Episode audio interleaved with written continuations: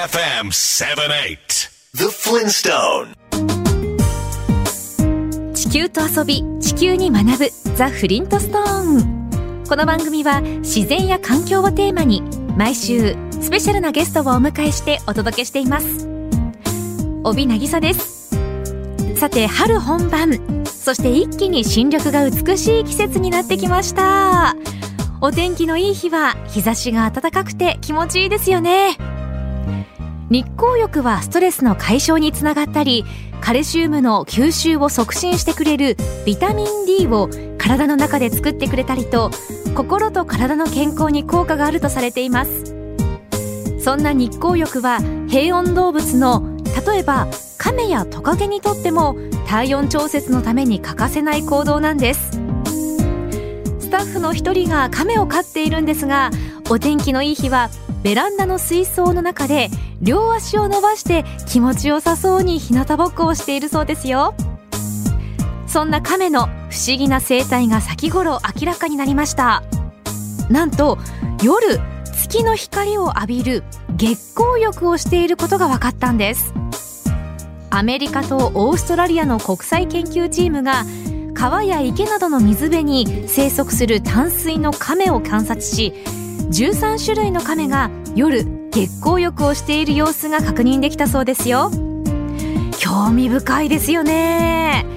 日本でも満月の夜に亀さんたちが月光浴しているんでしょうか。見てみたいですよね。今週のゲストは主にウミガメやクジラなどの海洋動物を研究されている木下千尋さんです。木下さんは実は生き物を描くイラストレーターとしても活躍されていて先頃生き物なんで行動ノートという新しい本を出されました。生き物の生態を全編イラストと手書きの文字で分かりやすく解説した本として話題になっているんです。今日はそんな木下さんに生き物の不思議で面白い行動や生態について伺います。BayFM The Flintstone Nature is beautiful The beauty that cannot be man-made ベイ FM から帯渚がお送りしているザ・フリントストーン。今週のゲストは海洋動物の研究者でイラストレーターとしても活躍されている木下千尋さんです。木下さんは岡山県生まれ。子供の頃から生き物が大好きで、虫や魚を捕まえてお家で飼ったり、動物園や水族館に行くのが大好きだったそうです。そして東京大学大学院から東京大学大気海洋研究所を経て、2022年から名城大学に特別研究員として在籍されています。専門は生き物の行動を繁殖の視点で研究する行動生態学。そして水中に潜る動物の体内で何が起こっているのかを明らかにする潜水生理学ということで、主にウミガメや海鳥を研究。その一方でイラストレーターとしても活動されています。実はこの番組で木下さんを知ったのは、葛西臨海水族園のイベント情報で、ウミガメの研究者でイラストレーターと紹介されていて、ぜひお話を伺いたいと思ったからなんです。木下さん、主な研究対象がウミガメなんですよね。どんな研究をされているんですか？はい、私は、えっと、野生のウミガメの海の中の行動、まあ、生態とかそういったものについて8年間ほど研究してます。特に赤ウミガメっていう種類のウミガメを対象としてるんですけど、まあ、ウミガメはマッコウクジラとかと同じように、えっと、肺呼吸動物であるにもかかわらずあの、まあ、数時間とか息をこらえて潜ることができます。で、まあ、潜ってじゃあそこで何をしているのかであるいは体の中はどうなっているのかってことについて興味を持って調べていますあの水族館では水槽の中を泳ぐウミガメを観察できますけれども海を広く泳ぎ回って潜ったりするウミガメっていうのはどんな方法で研究するんですか？はいそうですね。あのまあ、広く泳ぎ回るウミガメたちをあの生身の人間が追うっていうのは非常に難しい、はい、てかまあ、ね、無理ですね。なので私たちのチームは、まあ、ウミガメにできるだけ負担にならないような小さいあの小型の機械、まあ、カメラとかあの深度とか泳ぐ速度が分かるような装置なんですけど、まあ、こういったものをデータロガーって言われるものなんですけどこれを取り付けて、えっと、海の中の行動を追う、まあ、あのバイオロギングと呼ばれる手法を使って研究をしています。へバイオロギングその研究方法からどんなことが分かってきたんですか？はいそうですねあのもう本当にたくさんあるんですけれども、まあ、例えばあの私たちはずっと岩手県であのウミガメの研究をしてるんですけど、まあ、そこに来る、えっと、赤ウミガメという種類のウミガメは、まあ、あの結構広い範囲泳ぐんですが、まあ、あの日付変更線を超えるぐらいまで泳いでいったりとか。あるいは、まあ、結構ウミガメってあったかいところにいるイメージがあると思うんですけどあの移動経路を見てみると北方領土のあの歯舞諸島とかあの辺まで泳いでいってる個体もいるっていうことが分かりました。なんか今まで想像してたのより北の方に広いなっていうことが分かりました。ウミガメは泳ぎ回っているので生身の人間が追うのはなかなか難しいですよね。そんな中でウミガメに負担にならないよう小型の機械データロガーをつけて調査するバイオロギングという手法があるんですね。木下さんによれば、ウミガメは日本には赤ウミガメ、青ウミガメ、ヒメウミガメ、オサガメ、タイマイの5種と青ウミガメの亜種として黒ウミガメが生息しているそうです。ちなみに千葉県は赤ウミガメの産卵の北限にあたり、一宮あたりの砂浜で産卵することがあるそうですよ。Catch your motion on BayFM78 ベイ FM から帯渚がお送りしているザ・フリントストーン。今週は海洋動物の研究者でイラストレーターの木下千尋さんにお話を伺っています。木下さんが先頃出された本「生き物なんで行動ノート」を拝見させていただきましたありがとうございますあの論文で発表されているような内容をすべてイラストで説明してくださってるので本当に分かりやすいですし 読んでいてもう「へえ」の連続でした。面白かったです。あのこの本には昆虫魚鳥哺乳類など生き物全般のその行動の理由などがイラストと手書きの文字でとっても分かりやすく載ってましたけれどもこれだけ多くのネタを集めるってすごく大変だったんじゃないですか？あそうですね、えっと、全部で52法プラスあのちょっと細々としたコラムが8個か9個ぐらいあるんですけど、えー、まあ、あの結構ネネタ集めに関しては、えーとまあ、学会とかに参加して聞いてすごい面白いって思った話とかあるいはまあ専門書を読んだりとかあとはまあ学術サイトの学術雑誌のサイトがあるので、まあ、そういったものを行ったり来たりしている間に、はい、えっと、自然に集まったのかなという気がします。はいそもそもこの本を出そうと思ったきっかけって何かあったんですか？あそうですね。えっとまあ生き物の不思議とか面白さを取り上げた本っていうのは結構あるんですけど、まあ、その、えっと、生き物の不思議とかがまあどうやって明らかにされていくのかっていうちょっとそのプロセスに注目した本ってあんまりないなっていうか多分当時ほとんどなかったと思うんですけど、うん、まあ、そういったものをまあ解説するのに、まあ、学術論文の流れっていうのがまあ非常にいいのかなと思っていてそれのすごく簡単にあのエッセンスだけを抽出して、まあ、思い切って全部イラストにしてみたらもしかしたら子供から大人まで楽しめるんじゃないかなっていうので、まあ、思い切ってやってみた感じです。はい Feel the breeze with the pleasure of music. Bay FM 78. The Flintstone. ベイ FM から帯渚がお送りしているザ・フリントストーン。今週は海洋動物の研究者でイラストレーターの木下千尋さんにお話を伺っています。学術論文の内容をイラストと文字でわかりやすく説明してくださっているので、本当に大人から子供まで幅広い世代で楽しめますよね。それでは、木下さんの本、生き物なんで行動ノートから面白い生き物の生態をいくつか解説していただきましょう。まずは、焦った魚を騙すザトウクジラ。これはザトウクジラのフィーディング。つまり、どうやって獲物を取って食事をするかなんですが、木下さん、説明していただけますか？そうですね、えっと、ザトウクジラはすごく多彩であの、まあ、結構世界中にいるクジラなんですけど、まあ、場所によってあのいろんな餌の取り方をします。で、えっとまあ、結構有名なのがバブルネットフィーディングって言って泡を出してなんかカーテンみたいな隙間を作って、えー、まあ、そこにこう小魚とかをこう集めて下から襲って食べるっていうような、まあ、そういった食べ方が結構有名なんですけど、まあ、それ以外にも海底をこう根こそぎわってこうスコップみたいな感じで掘り出してあの海底の生き物を食べたりとか結構こう魚が集まってるところにわって突っ込んで食べたりとか、まあ、そういった結構いろんな多彩なことをしてるんですけど、まあ、あの実はアクティブに動かないやり方っていうのがあって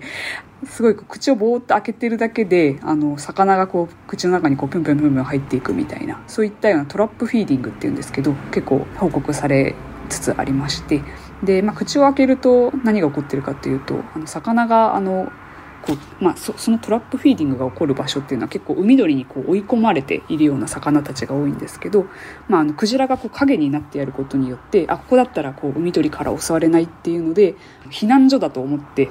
魚が勝手に入っていってしまう。でそれをあのクジラが食べてしまうっていうそういったトラップフィーディングっていう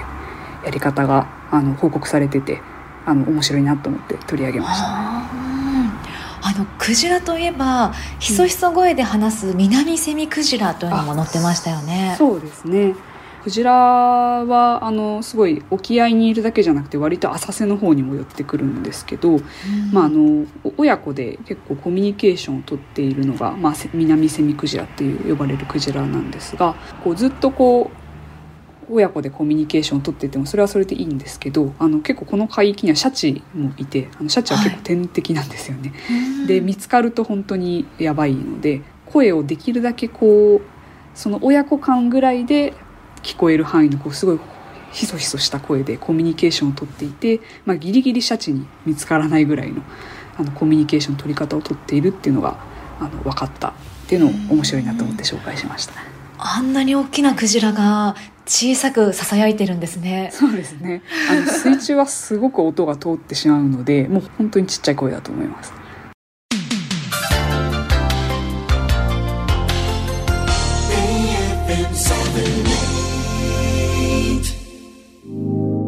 Bay FM The Flintstone Blue Planet Full of life and color Our home Mother Earth ベイ FM から帯渚がお送りしているザ・フリントストーン。今週のゲストは海洋動物の研究者でイラストレーターとしても活躍されている木下千尋さんです。木下さんの説明は本当にわかりやすくて誰かに話したくなりますよね。では木下さんの本、生き物なんで行動ノートから続いてはワオキツネザルの魅惑の体臭。木下さん、生き物にとって匂いは大事なんですよね。そうですねあの結構ワオキツネザルがまあ結構面白い動きをしてるっていうのは結構前から言われてたんですけど、まあ、あの尻尾をなんか手でこすって何をしているんだろうっていうのをあのしっかりと調べた研究があって、まあ、あの尻尾に、えっと、手のあの付け根にあのなんて言うんだったかな。あのフルフローラルフルーティーの香りがするなんか臭腺みたいな匂いが出る線があるんですけど、はい、まあ、そこからあの匂いを出して尻尾にこすりつけてで尻尾をこうブンブン振ることによってこうメスにアピールしているというような、まあ、そういったあの、まあ、香水を振るような感じですかね人間でいうと。いや人間の男性もねこうアピールするためにいろいろコロンつけたりとかしますけど、ね、まさにそんなような感じですよね、はい、まあはい、同じ感じだと思います。結構なんかいいいい匂いなのかな。ちょっと私も実際に酔ったことないんですけど大きつねザルに対しちょっと嗅いでみたいな。フローラルフルーティー。そうそうそう。フローラルフルーティーの香りですね。へえ嗅いでみたいですね。はいあと得意なポジションで集団ハンティングということでこれはメスのライオンの狩りの話なんですよね。そうですね。あのこれも非常に面白いというかあのサッカーとかラグビーのポジションみたいなのが、あのライオンには実はメスのライオンにはあってあのまあえっとまあ、センターとかあと左右のウイングに分かれてるっていうことが報告されてる論文なんですけど、まあ、あのこう獲物を追い立てる時になんかこうみんながこうチリジリになるんじゃなくてみんなこう馴染みのポジションがあってでそこにこうきちっとはまった時には、まあ、すごい狩りの成功率が高まるっていうことが分かったっていう研究です。いや本当にスポーツみたいですね、はい、ポジショニングされてるんですね、はい、かっこいいですねなんか、あとぐるぐる回る海洋動物の謎というのもありましたけどそうですね、うん、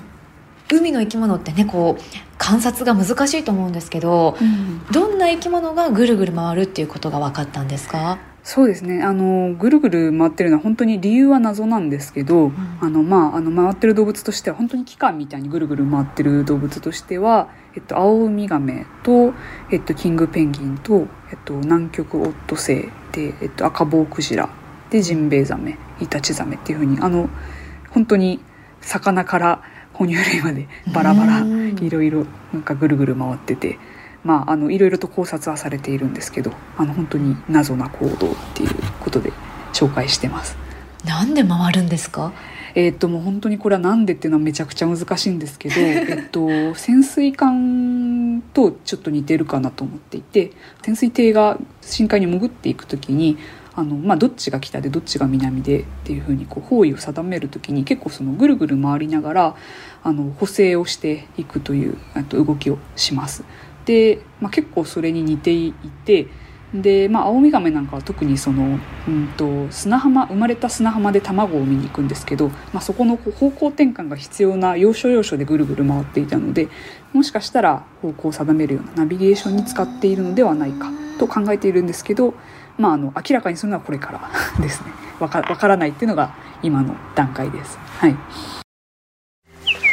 Catch your emotion on Bay FM 78 The Flintstone ベイ FM から帯渚がお送りしているザ・フリントストーン。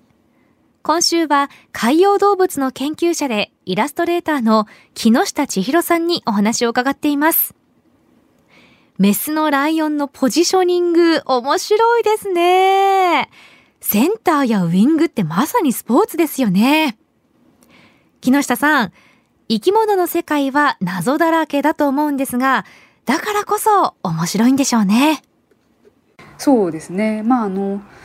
例えばなんか夕方になると公園とかにコウモリが飛んでると思うんですけど、まあ、あの一晩のうちに1,000匹近く蚊を食べているっていうような、まあ、結構すごい頻度だと思うんですけど、まあ、そんななんか身の回りで繰り広げられてるその生き物のそのドラマとかそういった行動とかが分かるようになってくると、まあ、あの散歩するだけでも非常に幸せな気持ちになるというか。まあ、あとは、まあ、目の前の生き物が、まあ、いろんな進化の過程があって今ちょうどここにいるっていうわけなんですけど、まあ、例えばこれが少しでも過去のシナリオが違っていたら、まあ、全く別の状況になっていたっていうことを、まあ、妄想するだけでもすごい楽しいし、まあ、奇跡的だなと思ったりもします。今研究者として一番明らかにしたい謎ってありますか？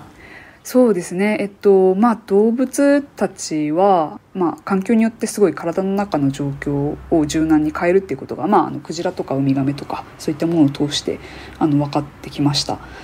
例えば、えっとまあ、餌の少ない環境にいるとあの、まあ、人間でもそうなんですけど飢餓状態みたいなのに入って体を維持するためのそのカロリー量とかエネルギー量っていうのがどんどんこう少なくなって下の方に調節されていくことが知られてます。でまあ、こんな風に環境変動に対して動物がまどんな風に体の中の状況を変えていって地球温暖化とか気候変動とかそういったものに対応できるのか、まあ、対応しているのかっていうものを今後明らかにしていきたいなと思っています。では最後にこの本「生き物なんで行動ノート」を通してどのようなことを伝えたいですか？あそうですね、えっとまあ、この本ではたくさんおっしゃっていただいた通り、まあ、生き物の行動の面白い謎を、えっと、たくさん紹介してるんですけど、まあ、それに加えて、えっとまあ、研究とは何かを、えっと、本の中で結構アピールしています。研究者はあの、まあ、最近結構メディアとかにもであの出演されることが多いと思うんですけど、まあ、その研究者たちの普段研究する時のプロセスとかあとは研究者って、まあ、どういう生活をしているのとか どうやって研究者になるのとかそういったものを、まあ、良くも悪くも知ってほしいなと思って本の中にコラムをたくさん入れています。であの、まあ、例えばあのお子さんが突然じゃあ僕はなんか生き物の研究者になりたい目指したいって言って多分困惑される親御さん結構多いと思うんですけど まあそういった親御さんにもまあ見ていただいてあこういうものなんだっていう現状を知ってもらいたいっていうそういうメッセージがあります。Feel the breeze with the pleasure of music. Bay FM 78. The Flintstone.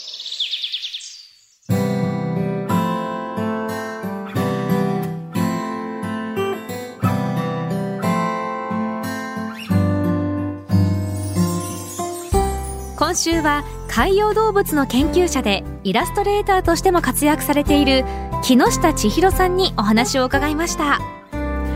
生き物の謎だけでなく研究とは何かというような研究のプロセスなども知ることができて大変興味深かったです。研究者とイラストレーターを両立させるのは大変だろうなと思ってお聞きしたらイラストを描くことは喜びそのものとお話しされていました。そして書くときはできるだけ本物を見て動きを観察。その生き物を取り巻く空気感も感じるように心がけているそうです。木下さんの本「生き物なんで行動ノート」には小さなアリから大きなクジラまでいろいろな生き物のユニークな行動や不思議な生態が可愛いイラストと手書きの文字で紹介されています。も分かりやすいですし楽しめますよ。おすすめです。SB クリエイティブから絶賛発売中です。詳しくは出版社のサイトをご覧ください。また木下さんのイラストレーターとしての活動などについてはオフィシャルサイトを見てくださいね。いずれもこの番組のホームページにリンクを貼っておきます。この番組はホームページも充実していますよ。今日のインタビューの書き起こしや情報そして写真も掲載しています。ぜひ読むザ・フリントストーンもお楽しみください。来週はシリーズ SDGs 私たちの未来の第10弾。ロスを減らすなくすをテーマにお花のロスレスブーケそしてコスメのクレヨンをご紹介します。素敵なプレゼントもありますよ。お楽しみに。それでは来週の日曜日夜8時にまたお耳にかかりましょうザ・フリントストーンお相手は私帯渚でした AFM The Flintstone Did you know that there's a theory that Earth itself is a giant living organism? Keep in mind that just like all living creatures, we, mankind, are a part of nature.